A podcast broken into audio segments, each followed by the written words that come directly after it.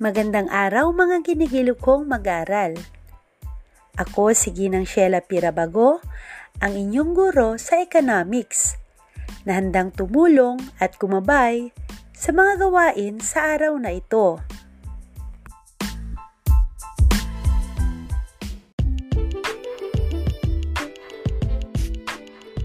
Bago tayo magsimula sa ating talakayan, humanap kayo ng lugar na tahimik at komportable para sa inyong pag-aaral sa oras na ito. Ihanda ang iyong notebook at ballpen para isulat ang mga mahalagang impormasyon tungkol sa paksang tatalakayin at ang kagamitan sa pagsasagawa ng gawain pagkatapos ng talakayan, gaya na lamang ng papel.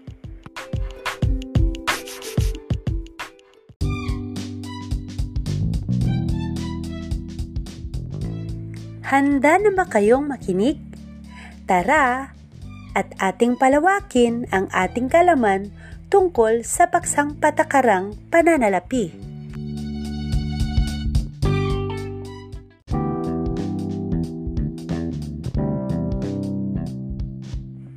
Sa araw na ito, tutulungan kayo na maintindihan ang patakarang pananalapi sa ating bansa.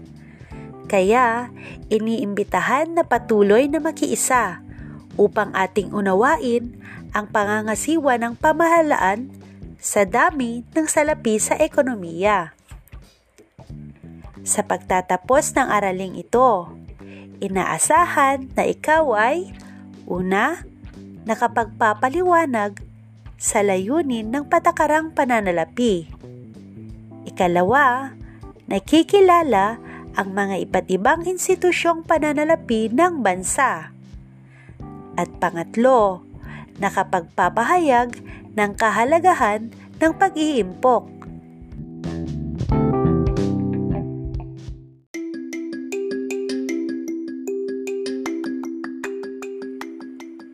Humihingi ka ba ng pera sa magulang mo? Bakit ba mahalaga ang pera?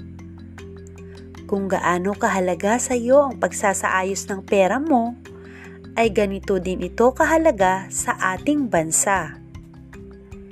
Ang ganitong pagsasaayos ng pananalapi ng bansa ay hindi na kayang gampanan ng pamahalaan kung ito ay nag-iisa lamang.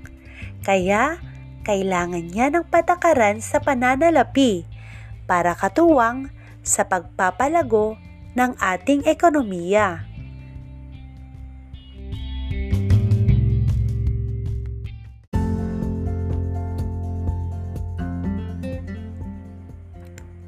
Ang patakarang pananalapi ay isang mahalagang estratehiya ng pamahalaan upang masiguro ang katatagan ng ekonomiya ng bansa. Isa ito sa mahalagang aspekto ng ekonomiya na kinakailangan ang matalinong pagdedesisyon at pagpaplano ng pamahalaan. Ginagawa ito upang matiyak ng ekonomiya ay nasa tamang daan tungo sa pagkamit ng kaunlaran.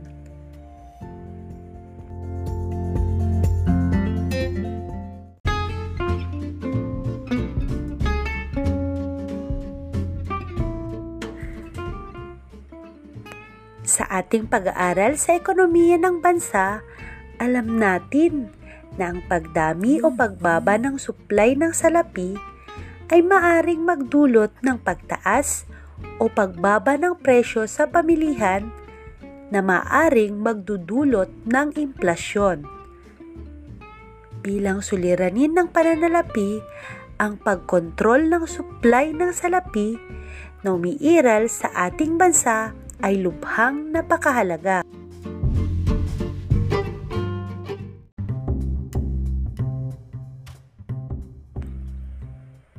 Ang patakarang pananalapi o monetary policy ay ang paggamit o pagkontrol ng supply ng salapi at antas ng interes upang mapalago ang ekonomiya at mapatatag ang presyo sa pamilihan.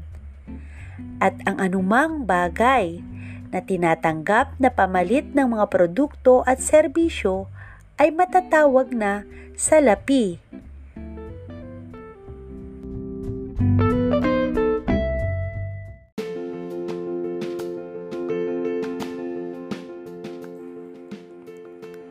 Ito ang mga instrumento na ginagamit ng Bangko Sentral ng Pilipinas upang may patupad ang patakarang pananalapi. Una, ang Fiat Money Authority na kung saan ang Bangko Sentral ng Pilipinas lamang ang may kapangyarihang mag-imprenta ng salapi sa bansa kung kailangan ng karagdagang salapi sa sirkulasyon maaring mag-imprenta ng salapi upang punan ito.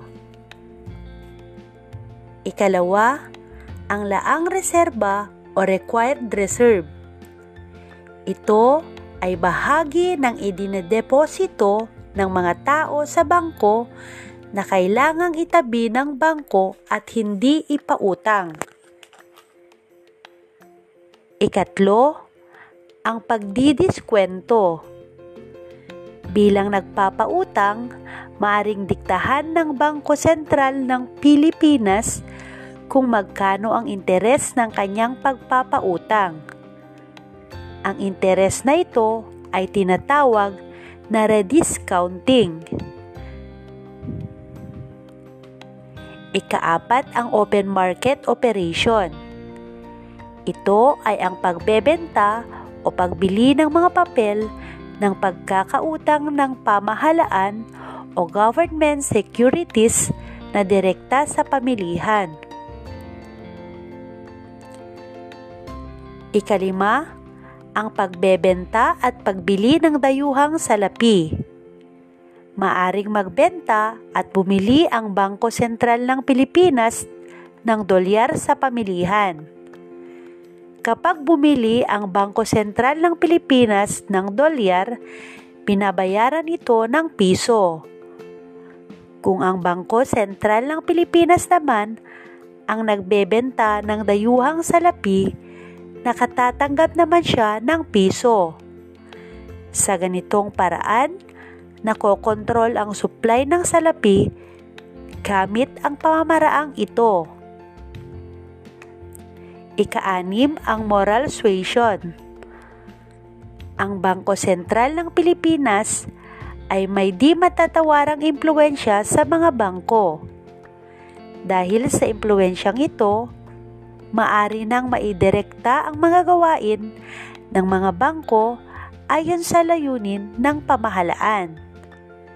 Maaring kausapin ng gobernador ng Bangko Sentral ng Pilipinas ang mga bangko upang maipaliwanag ang sitwasyon ng ekonomiya at kung paano makatutulong ang mga bangko upang malutas ang anumang suliranin sa pananalapi na kinakaharap ng bansa.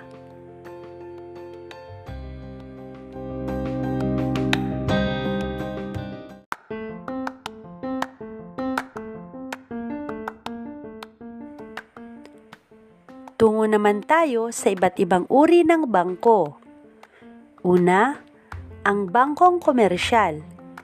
Ito ang pinakamalaking grupo ng bangko pagdating sa puhunan at ari-arian. Tumatanggap ang bangkong ito ng demand deposit at iba pang serbisyong pampinansyal. Sila rin ay pinapayagang tumanggap ng papeles ng pagkakautang Halimbawa ng bangkong komersyal ay ang Bank of Philippine Islands, Union Bank, Metrobank, at Equitable PCI Bank.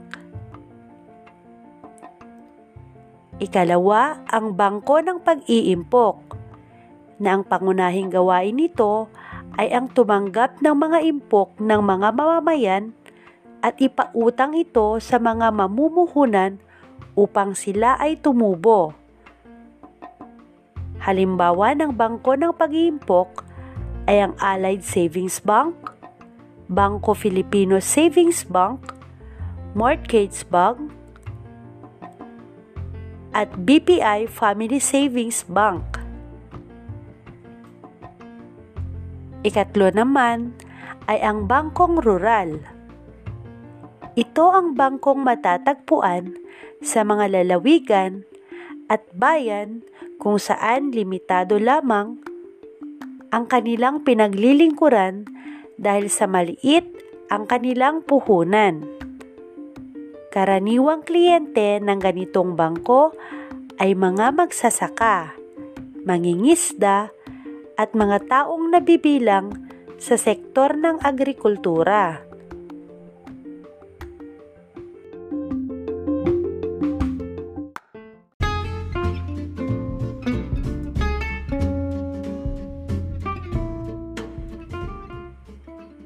Ngayon, ating kilalanin ang mga espesyal na bangko.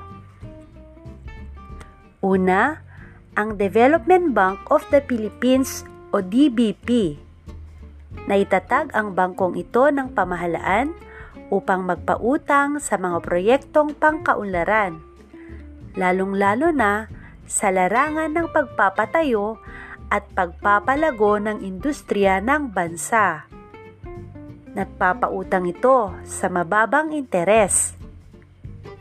Ikalawa, ang Land Bank of the Philippines o LBP na itinatag ito bilang katuwang ng programa sa reformang agraryo ng bansa. Ito ang pinanggagalingan ng pondo ng programa at nagbibigay ng pautang at tulong sa mga magsasakang nakasama sa reformang agraryo. Ikatlo, ang Islamic Bank o Al-Amana Islamic Investment Bank of the Philippines. Dahilan sa ibang kultura ng mga Muslim, kailangan nila ng espesyal na bangko na hindi lamang institusyong pananalapi kundi susunod din sa alituntunin ng kanilang relihiyong Islam na may kinalaman sa pananalapi, pangungutang, pagbabayad, at pakikipagkalakalan.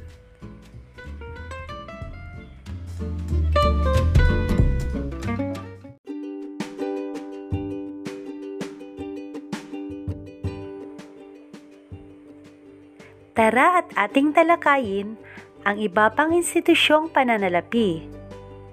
Ang una ay ang kumpanyang seguro na nahahati sa dalawa, ang pribado at pag-aari ng pamahalaan. Ikalawa ay ang Government Service Insurance System o GSIS na itinalaga upang mangolekta sa mga empleyado ng pamahalaan ng buwanang kontribusyon bilang pag-iimpok sa kanilang pagre-retiro sa serbisyo ng pamahalaan. Ikatlo, ang Social Security System. Ito ay tinalaga para mongolekta ng buwanang kontribusyon sa mga empleyado ng mga pribadong kumpanya. Sila ay tatanggap ng pensions sa kanilang pagre-retiro at nakasiguro rin sila sa anumang mangyayaring aksidente at iba pang pinsala sa katawan dulot ng kanilang trabaho. Ikaapat, ang bahay sanglaan na nagpapautang ng salapi ngunit may kolateral na karaniwan ay alahas, kasangkapan, o kagamitan at anumang mahalagang bagay. Ikalima, ang tagapagpalit ng dayuhang salapi o money exchanger. Ito ay nasa ilalim ng pamahala ng Bangko Sentral ng Pilipinas upang legal na makapagpalit ng mga dayuhang salapi sa piso.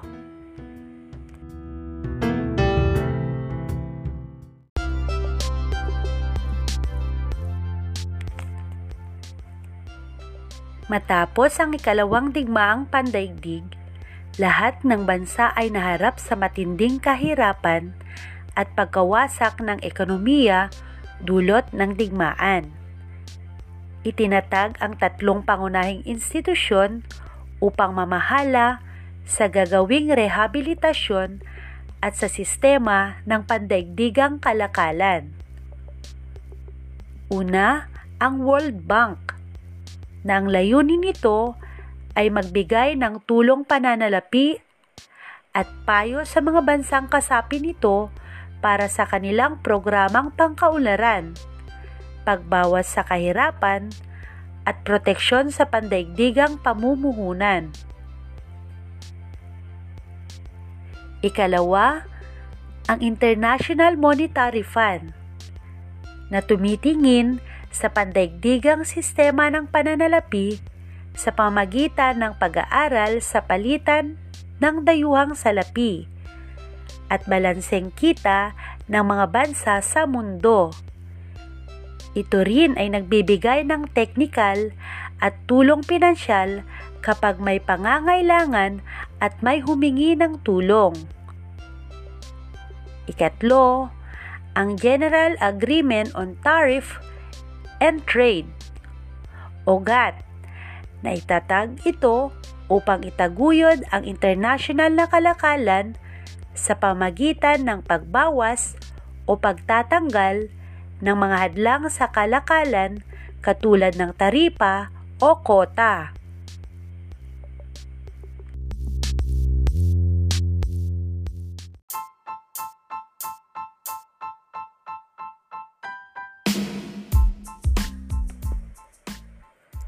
Ngayon naman aking susukatin kung ano ang iyong natutunan sa natapos na aralin.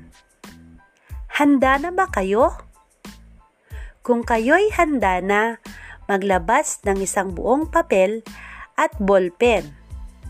Pakinggan ang panuto sa unang gawain. Suriin at unawain ang talata na aking babasahin at pagkatapos, sagutan ang mga tanong. Isulat ang iyong sagot sa sagutang papel.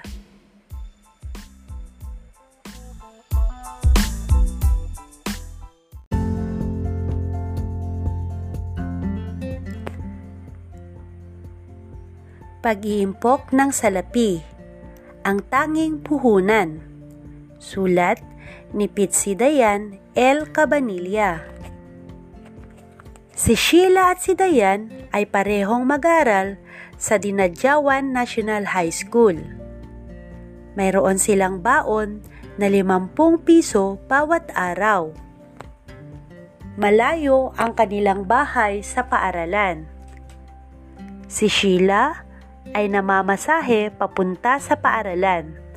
Samantalang si Dayan naman ay naglalakad lamang papunta sa paaralan at pauwi sa kanilang bahay para hindi na siya mamasahe.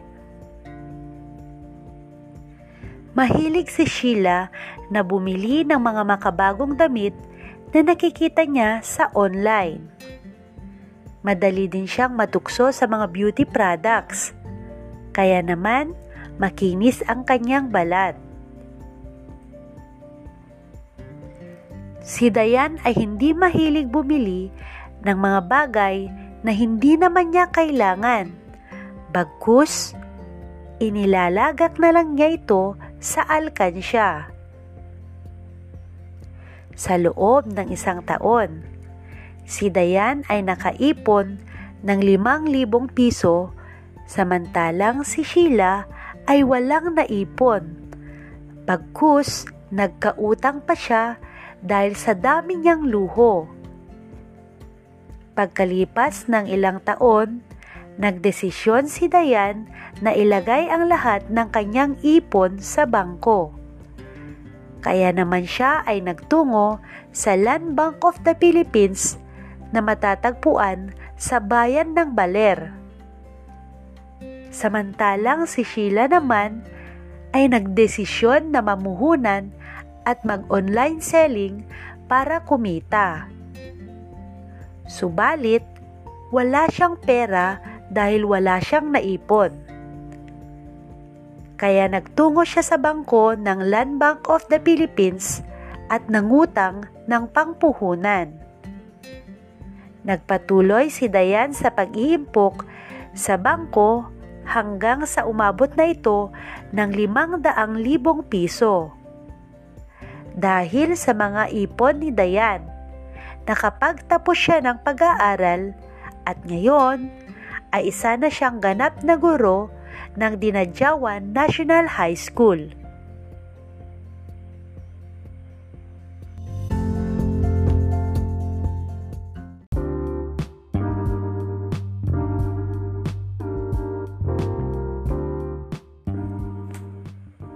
Ito ang mga tanong mula sa inyong pinakinggan at sinuring talata. Una, ano ang dapat gawin bilang isang mag-aaral? Magaling! Magtipid sa perang ibinibigay ng magulang. Bilhin lamang ang mahalagang bagay o pangunahing pangangailangan. Matutong makontento sa mga bagay na ikaw ay mayroon na. Maging matipid at higit sa lahat, mag-ipon.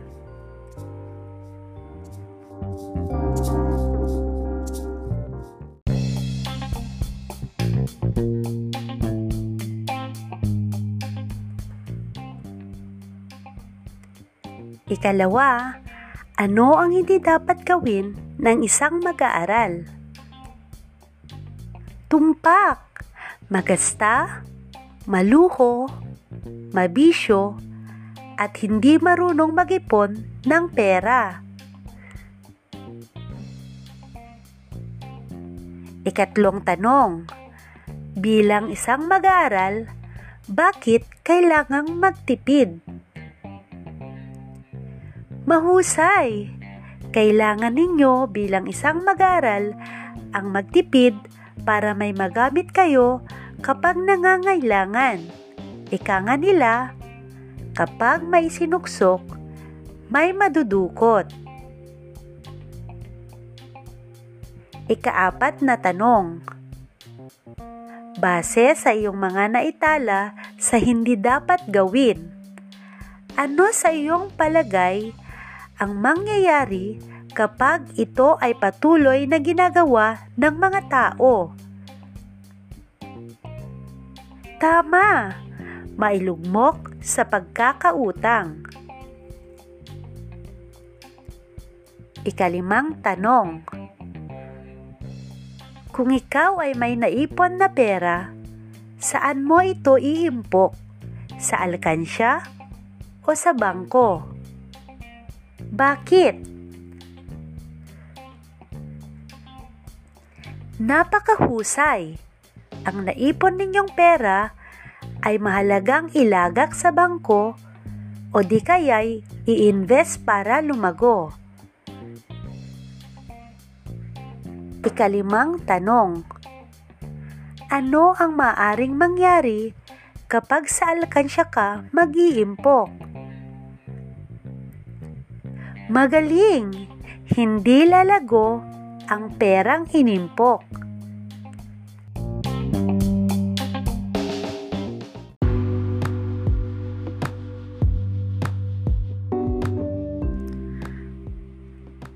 Ikaanim na tanong. Bilang mag-aaral, paano mo isasabuhay ang iyong mga natutunan sa kwento? Napakahusay! Maisa sa buhay ang iyong natutunan sa kwento sa pamagitan ng mahusay na paggamit ng sariling pera o pagiging financially literate, pagiging matipid, at mag-invest o maglagak ng salapi sa mga bangko para mapalago ang pera.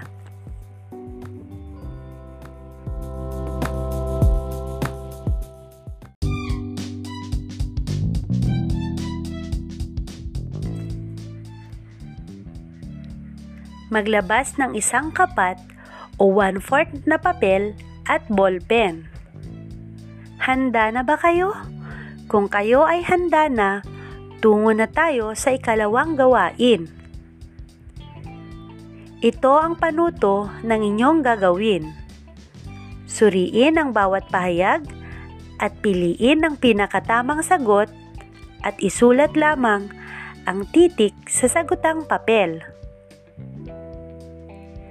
Unang tanong, ang mga sumusunod ay mga bagay na dapat tandaan ng isang tao na nais magimpok sa bangko maliban sa isa. Sa titik A, kilalanin ang iyong bangko. Sa titik B, alamin ang produkto ng iyong bangko. Sa titik K, ingatan ang iyong bank records. Sa titik D, makipagtransaksyon sa loob at labas ng bangko. Ang tamang sagot ay titik da. Makipagtransaksyon sa loob at labas ng bangko.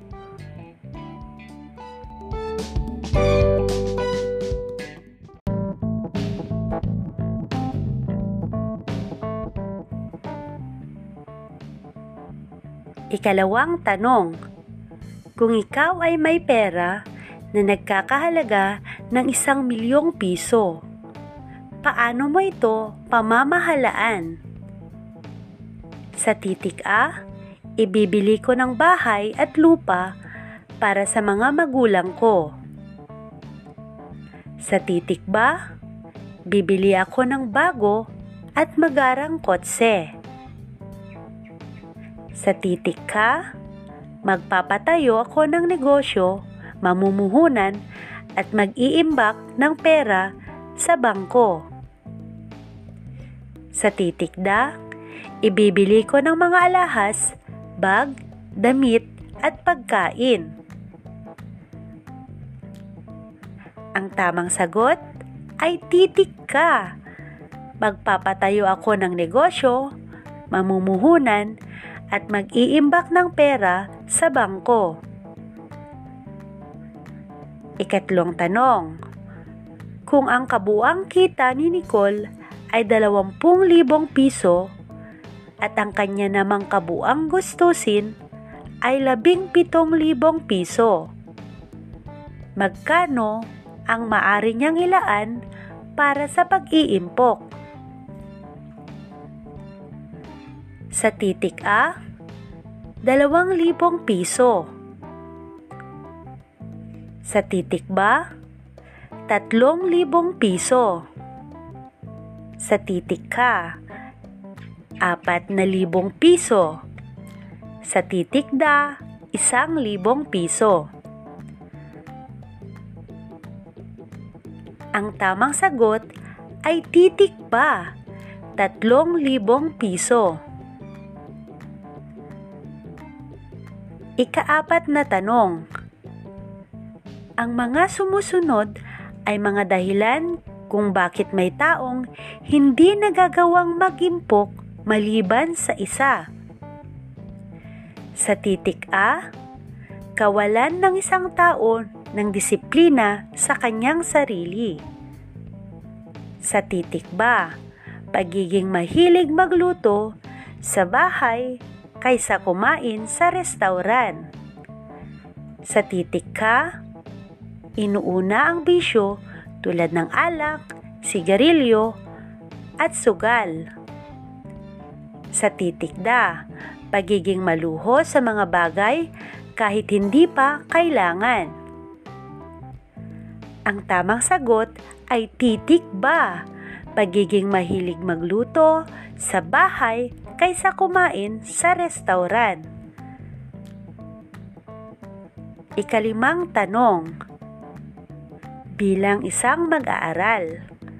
Mahalaga ang pag-iimpok sa araw-araw na pamumuhay upang mayroong bilang isang mag-aaral.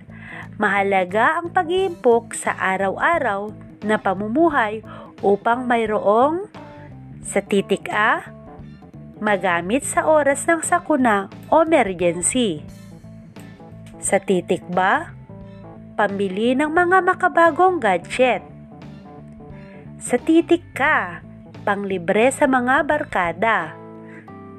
Sa titik da, pangload at pang-internet. Ang tamang sagot ay titik A. Magamit sa oras ng sakuna o emergency.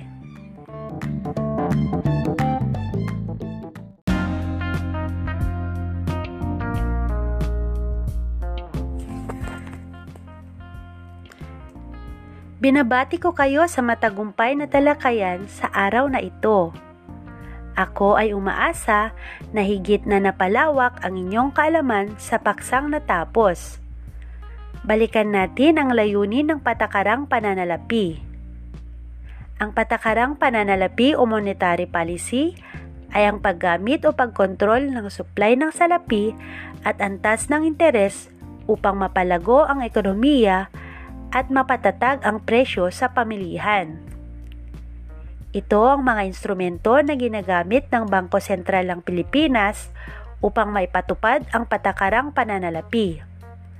Una ang Fiat Money Authority, ikalawa ang Laang Reserba o Required Reserve, ikatlo ang pagdidiskwento, ikaapat ang Open Market Operation, ikalima ang pagbebenta at pagbili ng dayuhang salapi at ang ikaanim ang moral suasion. Ito naman ang iba't ibang uri ng bangko. Bangkong komersyal, bangko ng pag-iimpok, at ang bangkong rural. Ang mga espesyal na bangko, Development Bank of the Philippines o DBP, ang Land Bank of the Philippines o LBP, at ng Islamic Bank o Al-Amana Islamic Investment Bank of the Philippines. Mga iba pang institusyong pananalapi ay ang kumpanyang seguro na nahahati sa dalawa, ang pribado at pag-aari ng pamahalaan, Government Service Insurance System o GSIS, Social Security System o SSS, bahay sanglaan o tagapagpalit ng dayuhang salapi o money exchanger. Mga tatlong pangunahing institusyong upang mamahala sa gagawing rehabilitasyon at sa sistema ng pandaigdigang kalakalan ay ang World Bank, International Monetary Fund, at General Agreement on Tariff and Trade o GATT.